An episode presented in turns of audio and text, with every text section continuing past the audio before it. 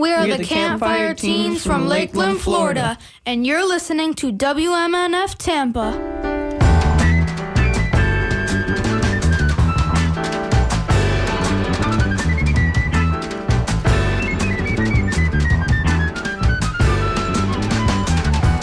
Shadows cast by rainbows, there you will meet the sage. Feeding rabbits bits of lettuce or cleaning out the cage. He can give you more direction than you've ever known. Show you your brown baby shoes now, my how you have grown. Ain't it nice to fly? You're waving as soft clouds go by, but please won't own free will. Say you want to go exploring, you got to find some truth. You can't spend one more day of Christians shouting down at you. You say you don't dig politics, that never was your bag. People who could run for office wave their private flags.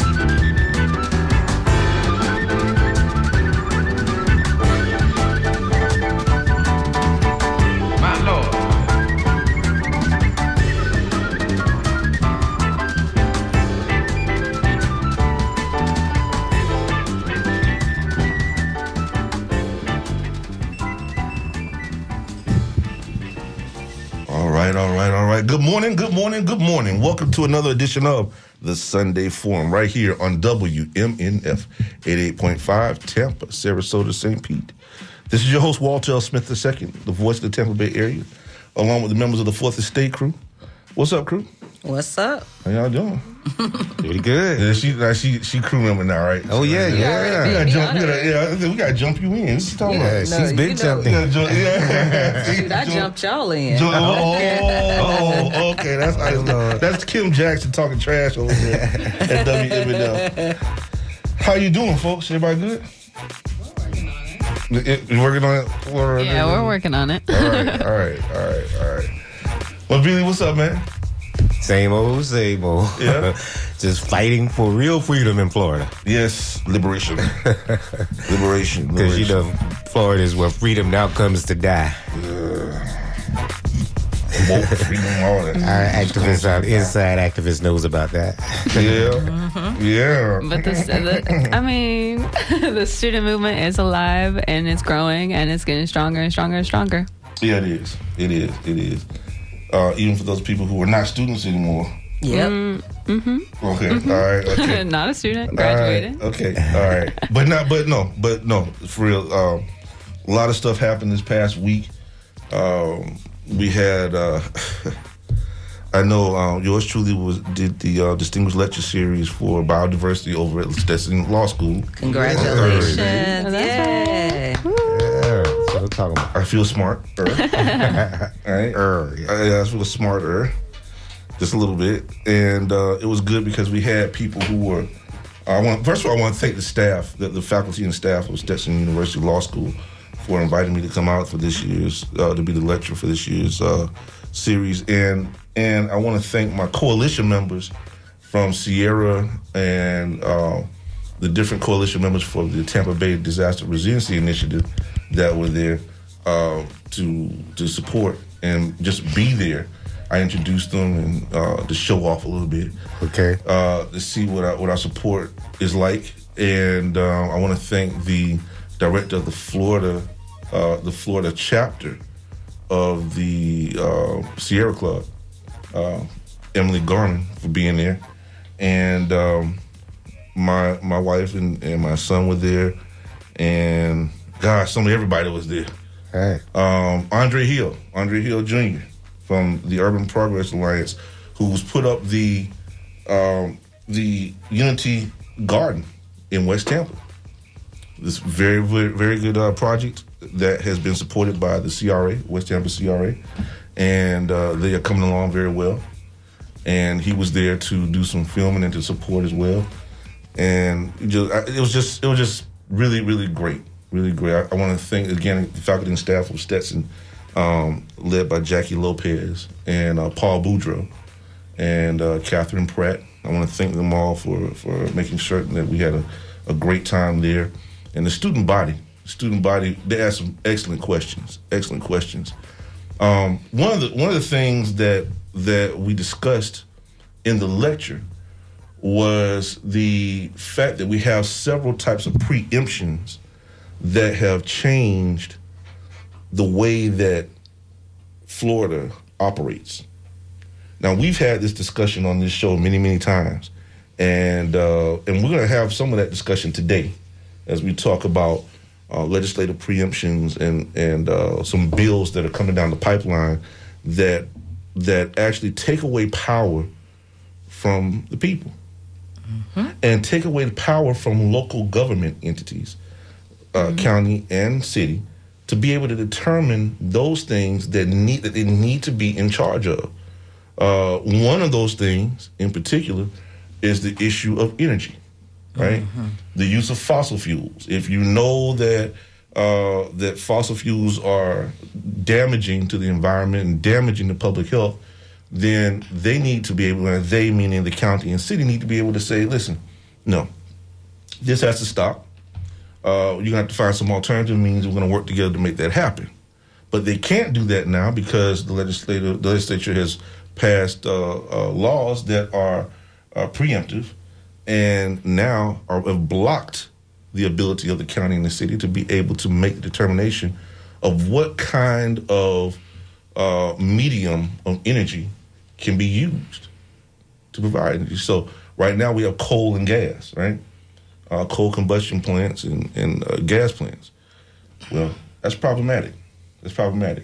And it's really problematic when you're talking about climate change because you saw, I think everybody saw what happened with this past hurricane that was a category four and five, right? That hit Naples, mm-hmm. just south of Tampa, okay? When that thing hit just south of Tampa, understand, it was supposed to hit Tampa. And we were not ready. And it was the one thing that the city had to admit that was very uncomfortable for them, is to admit to the fact that they were not ready for uh, any type of disaster. And they certainly weren't ready for a Category five.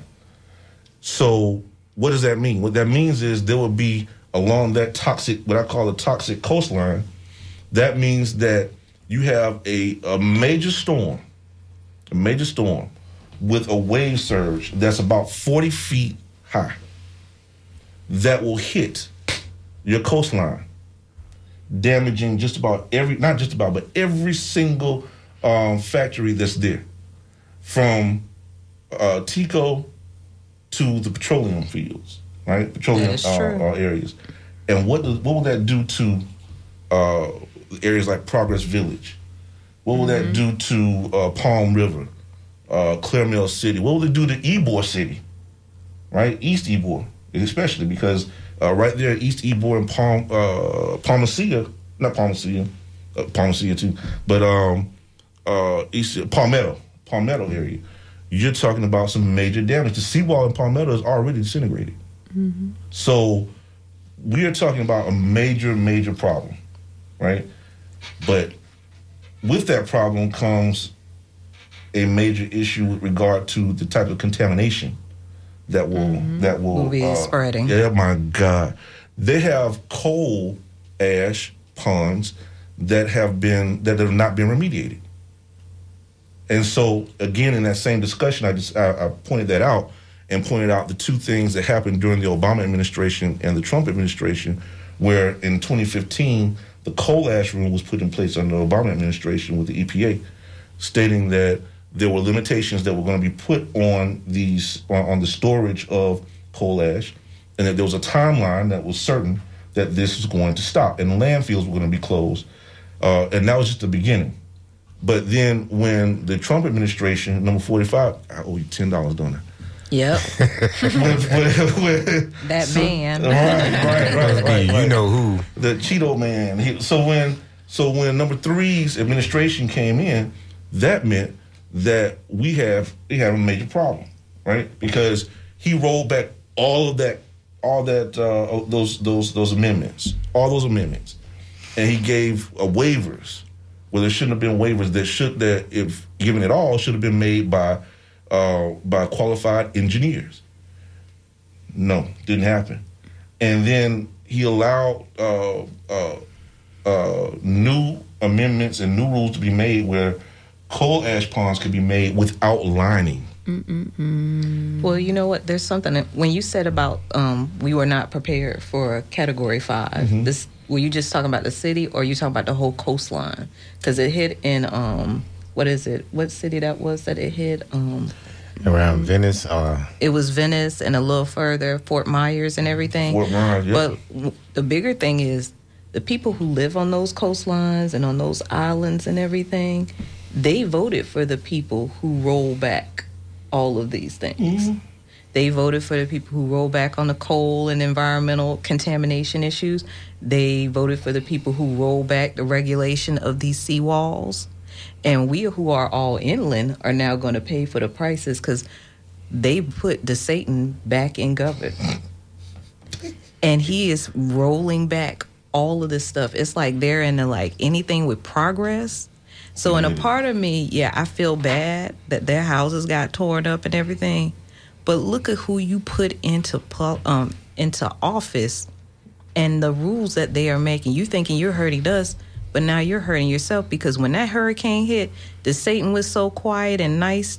He was sitting there, whatever the federal government wants to do. Oh, now and whatever you just, the federal government. And you just talked about this man like literally twenty-four hours before that hurricane mm-hmm. hit. You have dragged him talking about this. Florida is the state where woke is going to die, and your whole rhetoric. And not realizing they have capitalized our word, which means racism. It has nothing to do with L G B T. It has nothing to do about women's rights. It has nothing to do about anybody. Woke was created to point out racism. They have taken our word and tried to use it against us mm. and group us all in with people who don't even support us. Now, you have these people who are sitting in office, rolling back all of this. But then you want us to be out here helping you and surrendering you. But we kind of have to help because Black and brown communities got hit really hard. Mm-hmm. Yep. So now we have to step in and clean up a fight that you didn't want done.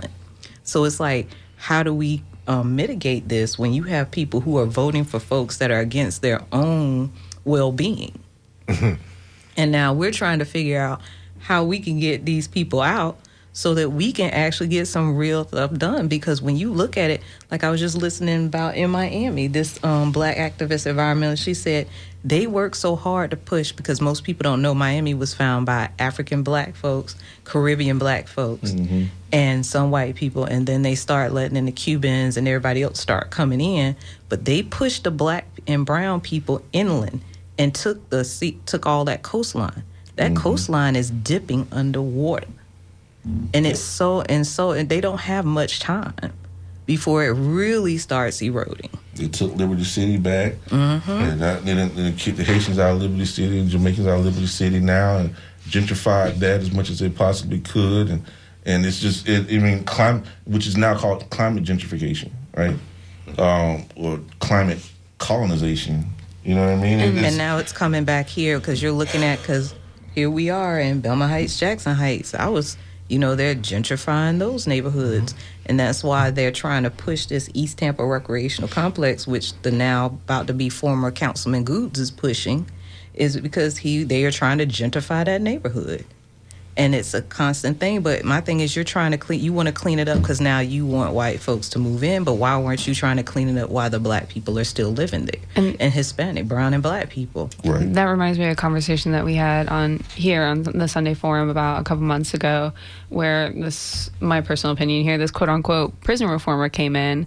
And he was advocating for better working conditions of the prisons, um, which the main concern should first and foremost be living conditions. And he was talking about how the majority of inmates in the um, prison system were coming from Broward County. And you talk about the gentrification and the pushing out of uh, Caribbeans and black folks in Miami. Guess where they're going? They're going to prison. They're going to be in a highly overpopulated Um, prison where they're not getting the materials that they need, where they're not getting the support that they need, and they're having their rights stripped away from time to time. Yeah. It, it, listen, there's so many dimensions to what's going on. Um, it, it reminds me of, of, of a couple of things. Number one, let, let me just say this uh, before we progress with this. Uh, today's show is dedicated to a very dear friend of mine. Uh, his name is Ramon Agostini. Ramon was a local businessman uh, who was very, very active in our community with regard to um, businesses and helping small businesses get exposure. Uh, he was a small businessman himself, and he was up and coming, and he suddenly passed away. And we are heartbroken uh, because of it, but we're celebrating his life. We want to celebrate his life by talking about those things that we know uh, he would love to talk about. These are things that you talked about all the time. And so uh, if you knew Ramon, if you knew Ramon at all, please call in. Give us an anecdote. Uh, tell us how much you loved him right here on the Sunday Forum, eight one three, two three nine, nine six six three, eight one three, two three nine, nine six six three. We're going to play some of his um, some of his favorite songs as well uh, on the show today throughout the, the course of the show. But uh, I did want to point that out, that these are the types of discussions that we would have all the time, all the time. And sometimes they get so heated. Oh, they get heated. But, I mean, not not to the point that we weren't, you know, that we were arguing or anything like that. It's just, you know, that's what we would do, right? Uh, but great heart, great heart, uh, very substantive young man. And, uh, hey, man, Ramon, we love you, brother. We love you. All right. So having said that, uh, let me let me go back to something real quick. And that is uh, we have folks here in studio, in studio, that are trying to turn Tampa Bay into uh, – I guess the new Hollywood. Okay. I think that's what's. I think that's what's happening. Place, that's all. I think. I think that's what it is. It, by by by by talking about some real major issues, and make make Tampa Bay a safe place. That's that's a good way to put it, Fred. That's a good way to put it. And so uh, we have my man Freddie Barton. Freddie, what's up, man? Hey, what's going on, man? How you feeling? Feeling good. Getting better by the day. All right. All right. All right. And then we have uh, Brother Perez. How's How are going? you? It's good. It's good. Hanging in there. Good, good, good. Derek Perez. Derek Perez. Yes, sir. Listen, um, two beige brothers. you know, uh, we, we love to have them in here, you know. Brightens up the place. Livens up the place. No, you, y'all know I'm joking. Everybody know I'm joking around. But, um, no, this is this is great. Uh, to know that, that we're working on this type of thing, that you guys are working on this, and that you've brought this into fruition. We have a film that is about to um, grace the silver screen. Correct. Tell us about it. Yeah, so uh, I'll kick it off and then turn it to Derek. Uh, so Safe and Sound Hillsborough, most people know we're the Violence Prevention Collaborative of Hillsborough County. Uh, it's a partnership between all of our major elected officials and their offices, as well as the community, uh, more importantly, the community. And we, over the last two years, have really been tackling a major issue that sometimes, I won't say it gets swept under the rug, but it gets overlooked uh, because of the people that, that are affected by it, and that's gun violence. Uh, more and more, we're seeing our young people get access to firearms, and those who otherwise should not have access get access. And we're here to have a discussion after the short film is premiered uh, Monday, March twentieth at seven p.m. at the Tampa Theater. And we're having a discussion through this short film about the consequences of making some of these decisions. It's not about the gun. It's not about the bullet. It's not about open carry. It's about the decisions that these young people are making and the reasons that they're making these decisions that causes loss of life. Um, we know that in twenty in two thousand twenty-two, we had nearly double the amount of shootings, non-fatal and fatal, throughout Tampa and Hillsborough County than we had in all of twenty twenty-one. So we thought it very important to Uh, create a project where it would stimulate thinking and stimulate conversation. And uh, I met Derek a few years ago as part of our work with, with Safe and Sound.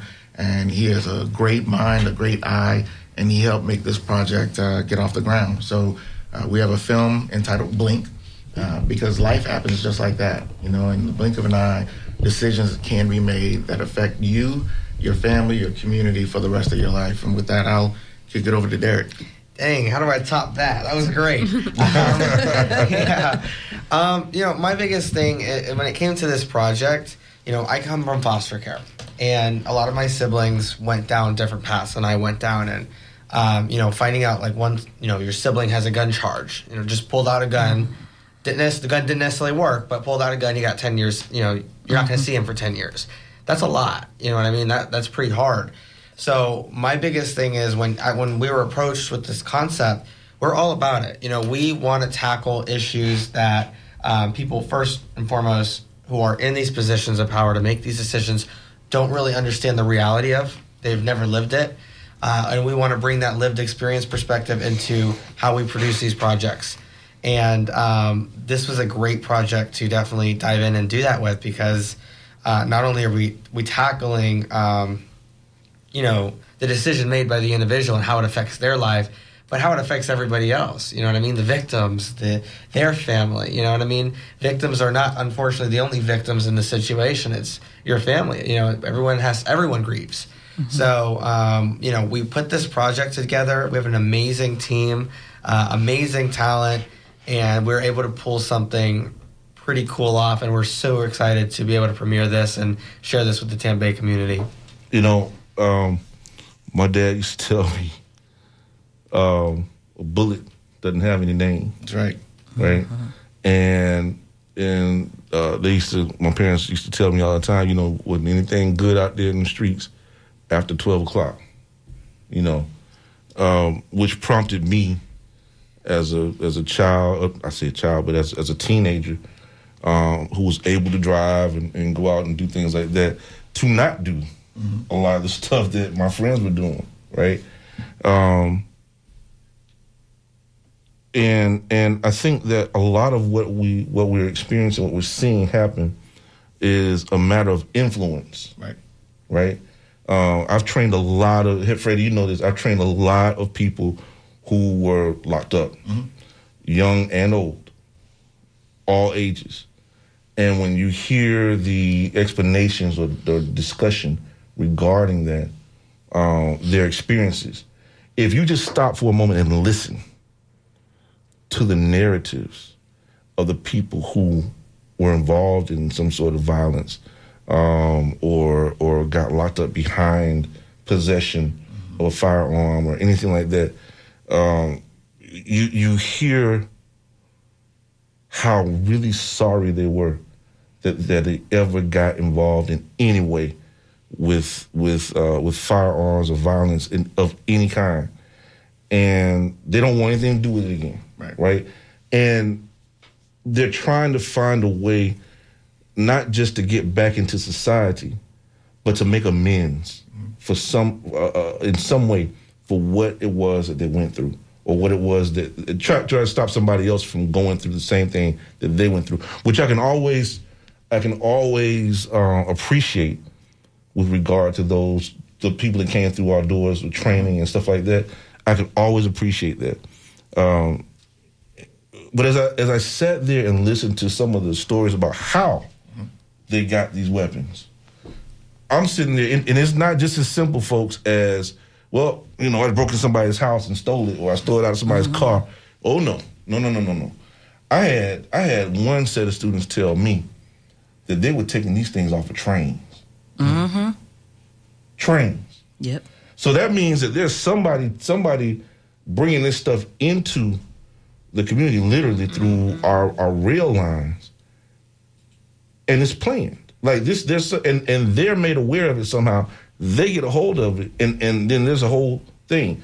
Nobody, you'd be surprised how many people at the, well, no, you may be surprised with it. But I was shocked mm-hmm. at what they told me, number one. But number two, the advanced manner in which they got the weapons. It's like, wait a minute, what? That's just like something off of Miami Vice. Yeah. You know what I mean? Like, it's like, you know, like, what, what do you mean?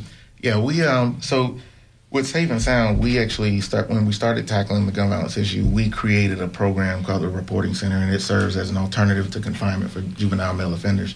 Um, over the last six months, we added a component, and it's our youth gun offender program. So all these kids who are getting arrested uh, with firearm charges, whether they're got where they're getting caught, where they're bringing them on a school campus, or they're making a threat on the school campus, or they uh, steal something out of a car, grand theft auto with a firearm, we're getting those kids once they go through the court process.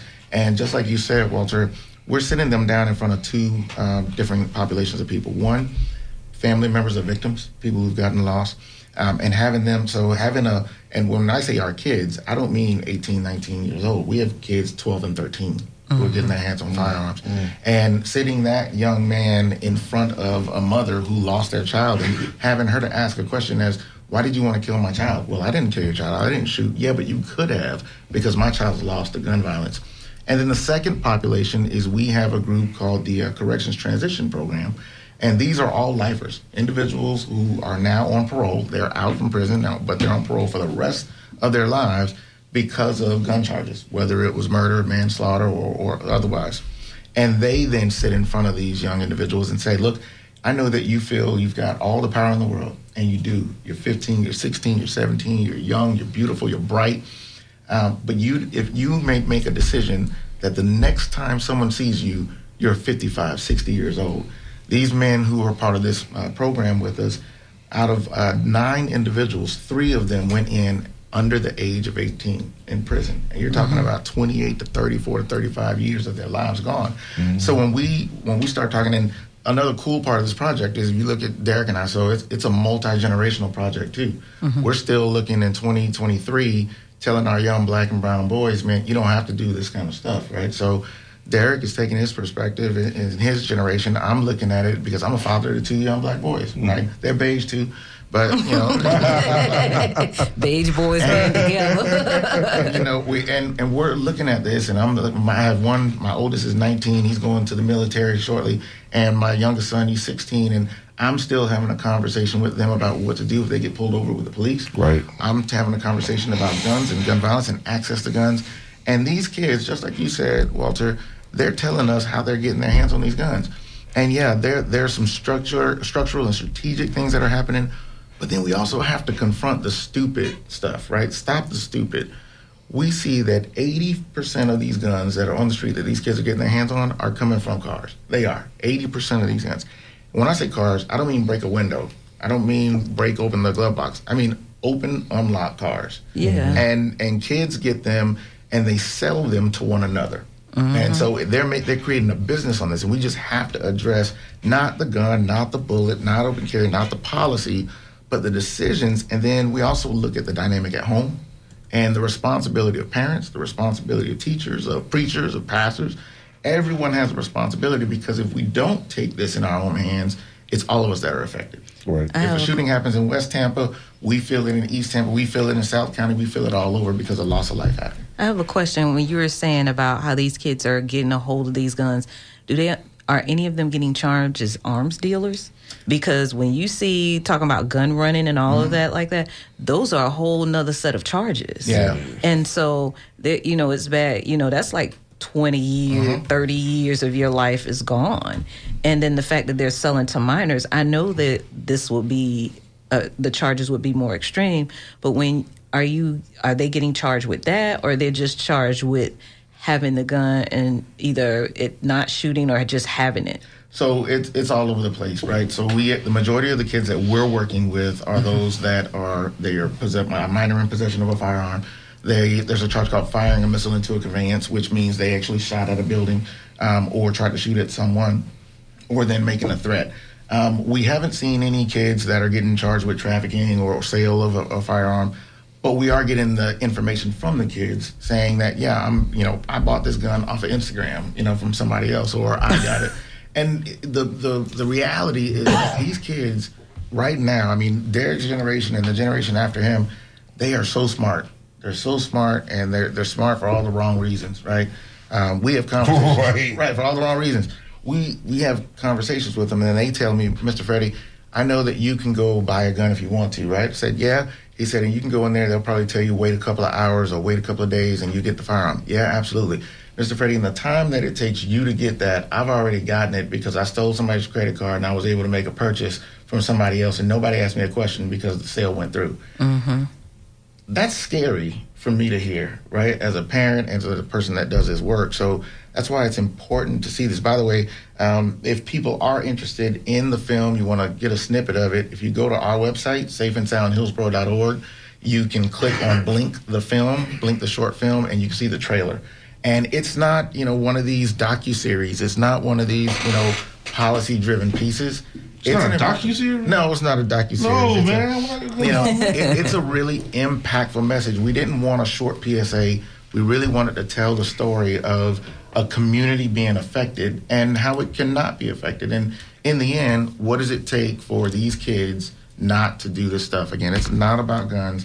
It's about gun violence. And we got to do what we can to stop it. So, yeah, I, I honestly, I, I will be just very straightforward. I mean, there is an attack on young people. And that goes a very long way, and it goes very big. And to be very honest, yes, young people are very smart, but they don't process things quick enough.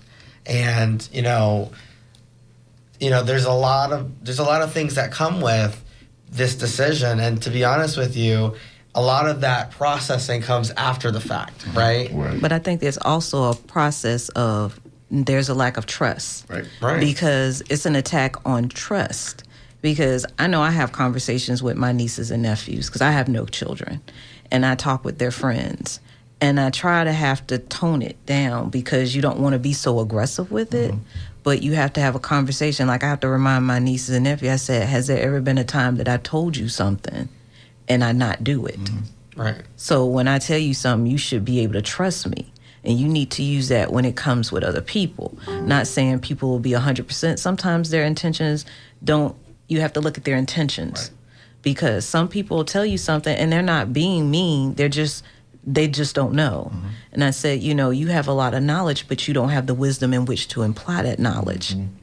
And when I would have those conversations with them, I said, my job isn't to tell you what to do. It's to teach you how to think, mm-hmm. because I'm not going to be with you twenty-four seven. And you never know. I may, this might be the last time you speak to me. Mm-hmm. But I need you to understand is take a moment and pause. Mm-hmm. Because, yeah. and the, you know, you're saying it's attack on young people.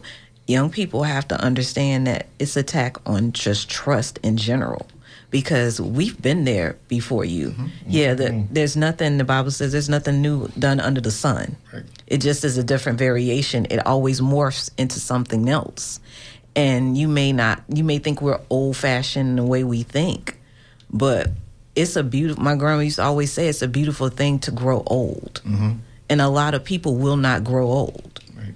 And you have to understand when we're telling you something, it's not to try to ruin your fun or ruin your thing. Because I remember when I was young, I used to think I was invincible. Mm-hmm. But I know by the grace of God, I had grandparents and parents who put who yanked that chain a little harder on me. Mm-hmm. And so you have to realize a lot of these kids, I'm not saying this, a lot of them don't like to listen. Because I used to sub, and I would tell them stuff, and I'd be like, did your parent tell you this? And they'd be like, well, yeah. I said, so you don't want to listen to your parent because they're your parent, but you'll listen to someone else. But you have to realize when you are in that situation, none of us are there. It's you and whoever that issue is with. And somehow there's a lack of teaching kids the importance of no. Mm-hmm. And understanding how to deal emotionally. And we need to teach our sons it's okay to cry. It's okay to express yourself, because if you don't, that anger builds up and you're doing silly things. Like, they don't have a responsibility of what life is. Like, we have those video games. Mm-hmm. People, kids are becoming desensitized to violence. Mm-hmm. So do you think that could be an issue with them and why they feel so comfortable with picking up a gun or anything like that? Yeah, it's the, it's the you know, uh, I can't remember what's the phrase, but we have the whole syndrome where you can respawn a life, right? So we play these video games and we see that, okay, your character dies in thirty seconds, they come right back to life. And so kids are constantly living in that fantasy. And and it's not an issue about uh, against the video games, but we have to also let these kids know, like you said, there's a transfer there's a transfer of wisdom that is not being done anymore, right? Um, we have kids raising kids right now, and, and some parents, it's not that they're telling the kids the wrong thing, they just don't know themselves. We don't have the big mamas anymore. We don't have the, the neighborhood village concept where um, I, I think I was probably, I don't know about Derek, but I think my generation is the last one that actually did get checked by neighbors in the street and got pulled up by the collar, you know, if we were doing something wrong. Yeah, we're the last ones. Yeah, yeah, I think. We're the last ones, though. They, they call it D C F when you're not. Right, right. When you're not. And so, you know, and so my dad's retired military. He, he spent twenty-four years in the Air Force, and he he had firearms in the house.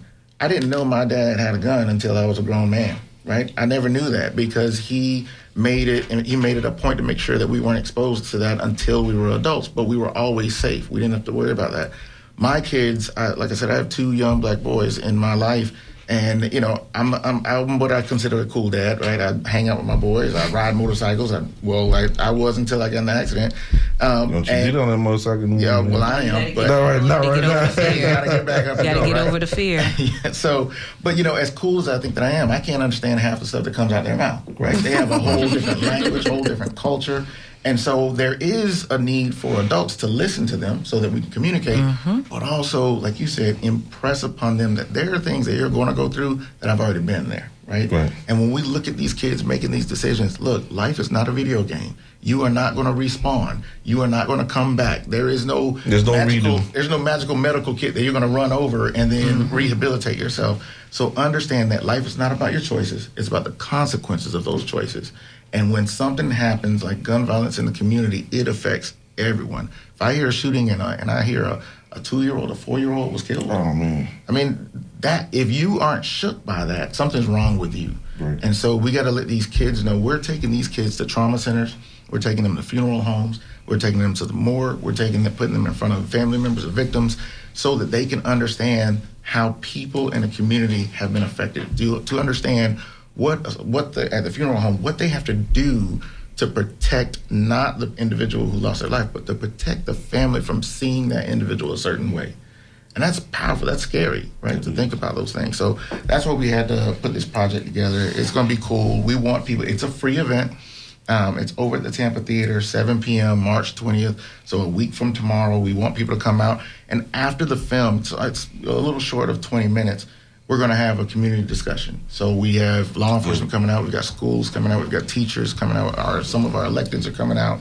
But most importantly, we need our parents and our kids. If you have a teenager, we want you to come. If you're an adult and you act like a teenager, we want you to come. you know, we want everybody right. to be a part of this conversation because right. everybody can be a part of the solution. Well, definitely, man. You know, it, one of the things that, uh, and um, one of the things I, I remember having a, uh, I, was, I was posting this, this, I was having a discussion, I, just by chance, I was scrolling through my email, and someone sent me a, a video mm-hmm. of this brother who was in New York at mm-hmm. a funeral home, and I forget his name, something Muhammad. Let's say it was Muhammad. I remember that. And he and I posted it on my page, on my social media page, and he actually goes through talking about what happens when you die, right? Mm-hmm. And who's on his slab mm-hmm. when he's embalming. You know, there, there's no, like you said, ain't no coming back from that. Right. It is what it is at that point. But but he gave a very detailed message that was that was so vivid. But but it's like it's necessary. Right. It's necessary to try to get through to those kids that are out there doing this stuff, man.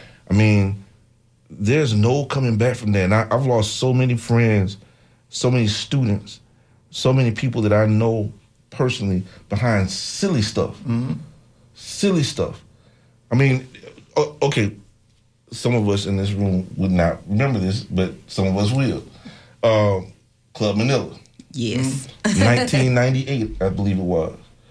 Uh, around about that time, a FAMU student mm-hmm. was shot in the face, mm-hmm. female, shot in the face, because there was a, there was an alter, a verbal altercation in the in the parking lot. Y'all remember that one? Mm-hmm. Shot in the face. The guy, she said, the guy pulled a gun. She said, "I'm sorry, I'm sorry." He said, "No, it's too late." Mm. Bam, bam, right in her face. Okay, that's that's what it was. That's a closed casket. Right, mm-hmm. right. Family can't even see you now. Right, right. And for what? For what? Right. So, so this guy took her life because she said something he didn't like. Mm-hmm. Uh, or didn't give her a phone number. There have been women have been shot because they gave yeah, a phone number. Yeah, the whole nine. We got uh, so out of the Corrections Transition Program, one of the guys, he spent I think thirty-four years in prison, and he shot and killed an individual, and it was all over a girl. It was all over a woman. Mm-hmm. And he said, "You know what? The worst part about it, I spent thirty-four years in prison. I haven't talked to that woman. She mm-hmm. never came to visit me, and I could, I, I can honestly say I don't even know where she is right now." So for somebody who for the majority of my life has not been a part of my life, I took another person's life and I took away my own. thirty-four years in prison for somebody who couldn't e- didn't even care enough about me to even visit me one time. Right. Man, so crazy. You got to think about the people that you got around you and the people that's really in your corner. That happened to a friend of mine in high school. I remember I was walking past some girlfriends of mine, and they were making this kind of, yeah, he said he'll kill um, a dude if I try to talk somebody. And I don't know why my ear just zeroed into this mm-hmm. conversation. And I was like, and they were both saying, yeah, my man said the same thing. And it was like a badge of honor. And then I remember like a month later, there was a party going and I wanted to go. And my mom was like, no, I just have a bad feeling. You shouldn't go. And I was like, well, I never go anywhere. So why are you? And she's like, and I almost got her to say, yeah. And she was just like, no, it's just a gut feeling. I believe this is God telling me to keep yep. you home. And then the next morning, my phone was ringing off the hook. That very girl that was saying her boy, her, um, she had broken up with him and moved on to the next guy. That guy showed up with a double-barrel shotgun and took that little boy out right then and there. And we were like sixteen or, yeah, I think we were like sixteen. And I just remember, like, all those lives that changed in that instant. Mm-hmm. The boy, I mean, innocent kid, mm. dead. Her, his family hating her. They wouldn't even let her come to the funeral. Mm-hmm. And then that young boy, he just turned himself in because it was over for him. Yeah. Ain't no use in running. You don't have the means to run forever. Yeah. So his life is gone. Her family was, you know, affected. And to know that you're the reason that it happened. Mm-hmm. And then his the the guy who died, her his family was like mortally hating her. Yeah. It's your fault. And and all those people, and then the people who witnessed that. Mm-hmm. It's and you know we talk about parents and their responsibility, but Derek has a unique perspective because again, you know he comes from the foster care system, and so we have a lot of our kids who don't have that that guidance and that mm-hmm. you know that parental figure in the life, and I mean that plays a lot into a person. You're talking about, I mean, kids are growing up in trauma, right? Because they're in the foster care system and. That's a whole nother discussion, another topic, but Derek, you know, you, you see it every day too. Right. I also, I work in foster care now, and I, I, I work with the Guardian Ad Litem office, so I tend to try to be that lifeline for some of our kids that have nobody.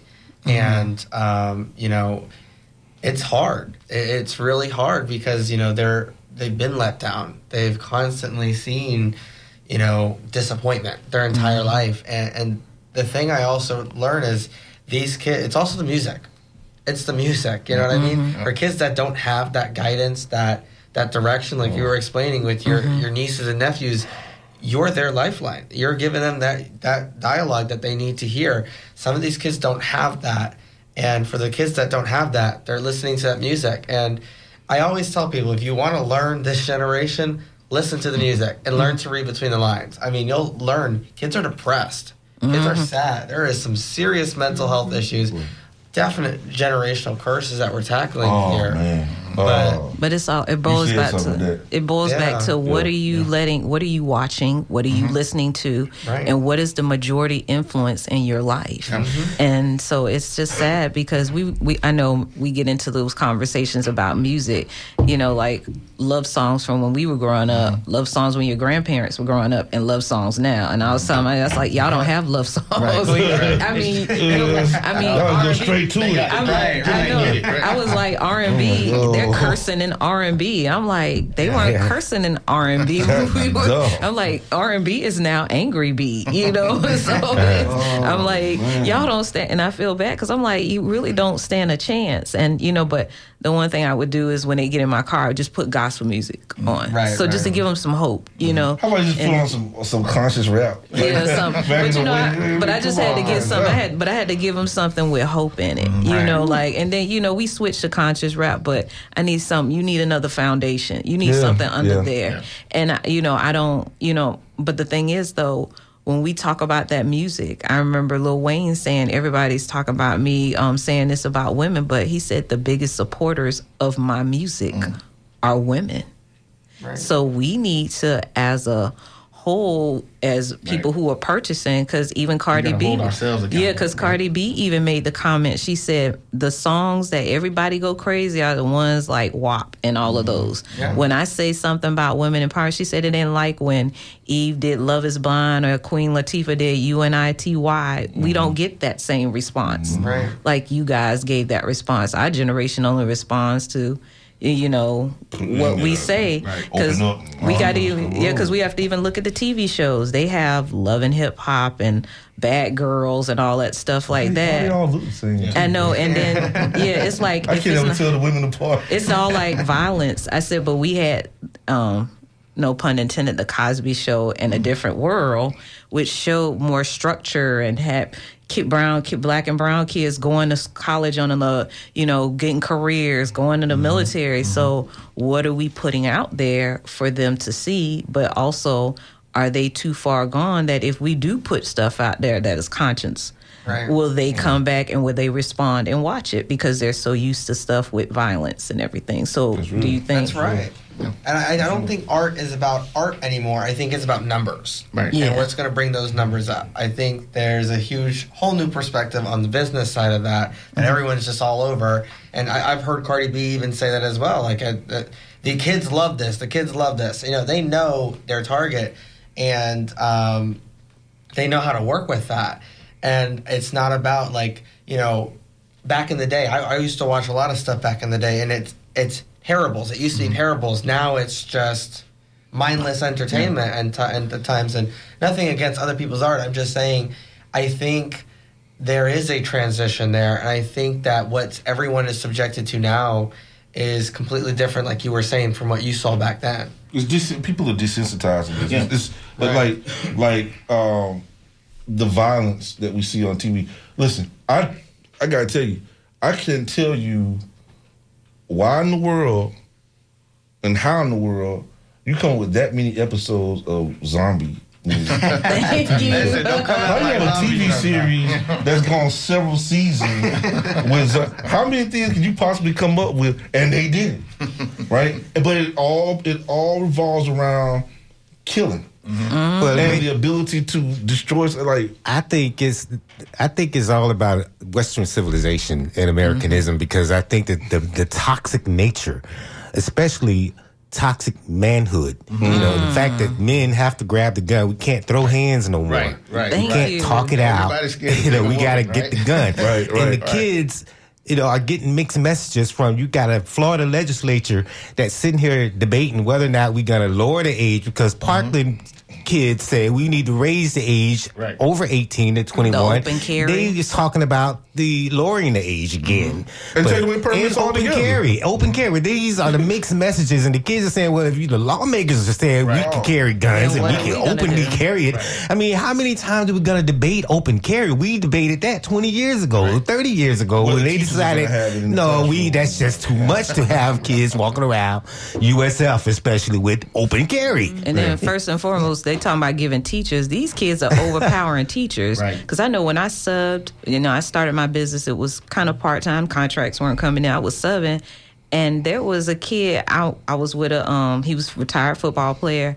And this boy had the nerve to push it. And what they don't realize, football players are quick with their hands. Mm-hmm. He snatched him up quicker than I could blink, literally. I don't even think I got a half a blink in. And he had this boy pent up against the wall. Because, number one, I was like, you crazy. You touched him. And then the kid, you know, and I was just like, imagine there, I've seen where kids have, like, overpowered. Because I even had to snatch a kid up one time. And I'm like, have you lost your mind? Yeah. And I had to catch myself because I was about to literally body slam this kid because and we all have I, been there. If, if you've taught anywhere I, in the school system, and I was like, and I, I scared myself because I caught myself in mid about to lift this kid up because I've been done martial arts for years, mm. so I can flip a big, pretty big person, and I had to catch myself, and I'm like, and you know, and I was just like, the way the administrators, mm. how they coddled around this kid, I was like, had I, it been the reverse, I'd hit him. I'd be in handcuffs. Well, like right. Derek, then, said, yeah, Derek said, you know, these kids, and through their music, you can tell, I mean, they're depressed. These kids right now, they do not have the coping skills. They don't have the social skills mm-hmm. because everyone's on this thing. Everyone's doing this, and they're communicating Phone. through this mm-hmm. electronic medium. They don't know how to tell somebody to their face, I don't like what you said, but I'm going to deal with it, or I'm just not going to mess with you anymore. They're quick to just, all right, now I got to do something to you because of something you wrote online. Right. You know, and this, this the whole cyberbullying thing comes up. So before we say, yes, kids, get your hands on these guns, how about we teach the coping skills to deal with anger and deal with their emotions and deal with the generational Cyberbullying. trauma that they're going through before we start looking at anything else. I mean, it's just... What I don't understand, let, let me, when you said cyberbullying, mm-hmm. that's like you literally just wrote your crime. Yeah. Is, like, you just is. gave them evidence. And let the me, police are pulling off of social media yeah. what these kids and adults and are doing. doing. All the whole crime. Let, let's, let's go to the phone line. We only have a couple a couple minutes here. Uh, let's see let's see if we can, if we can get this in. Okay, go up, caller. Go ahead. You're on the Sunday Forum. Hey, good morning, B ladies. Uh, good morning. Good morning. Good morning. Good morning. Yeah, I was uh, very interested in the subject, but I've been seeing stuff like uh, the stuff they've been having around here locally. They want to know why the kids, uh, African American minorities, are getting weapons. You already hit on that. But the other thing was that um, they looking at other cultures. I mean, there's been ninety that I heard the other day, ninety uh, uh, killings where the people come out in public and just randomly shoot everybody. And yeah. that's not being d- done by African Americans. So nothing's been done about that. So how can you jump across that? Just, you know, ignore that and jump to another culture saying, y'all got violence. Y'all. And what we looking at, we're being taught that. The kids are being taught that. I'm not being taught it, but I'm seeing it. And they looking like, oh, they can get away with it. Oh, they can do it when they get mad. Oh, that must be the standard. You understand what I'm saying? Y'all been hitting on it all along, but what we have to do is it starts in the home and loving ourselves, because I had an incident with some people, uh, my kid and his old lady, and them. They, they tried all that violence, and I told them exactly what it was designed to do, just like you said. It's designed to destroy my family, and then the other family, I go bounce and pouncing on their chest like they really did something when they destroyed that family, the kids, and the people who think that they carry something out. But that's what needs to be changed, our mindset about why you hate somebody or why would you think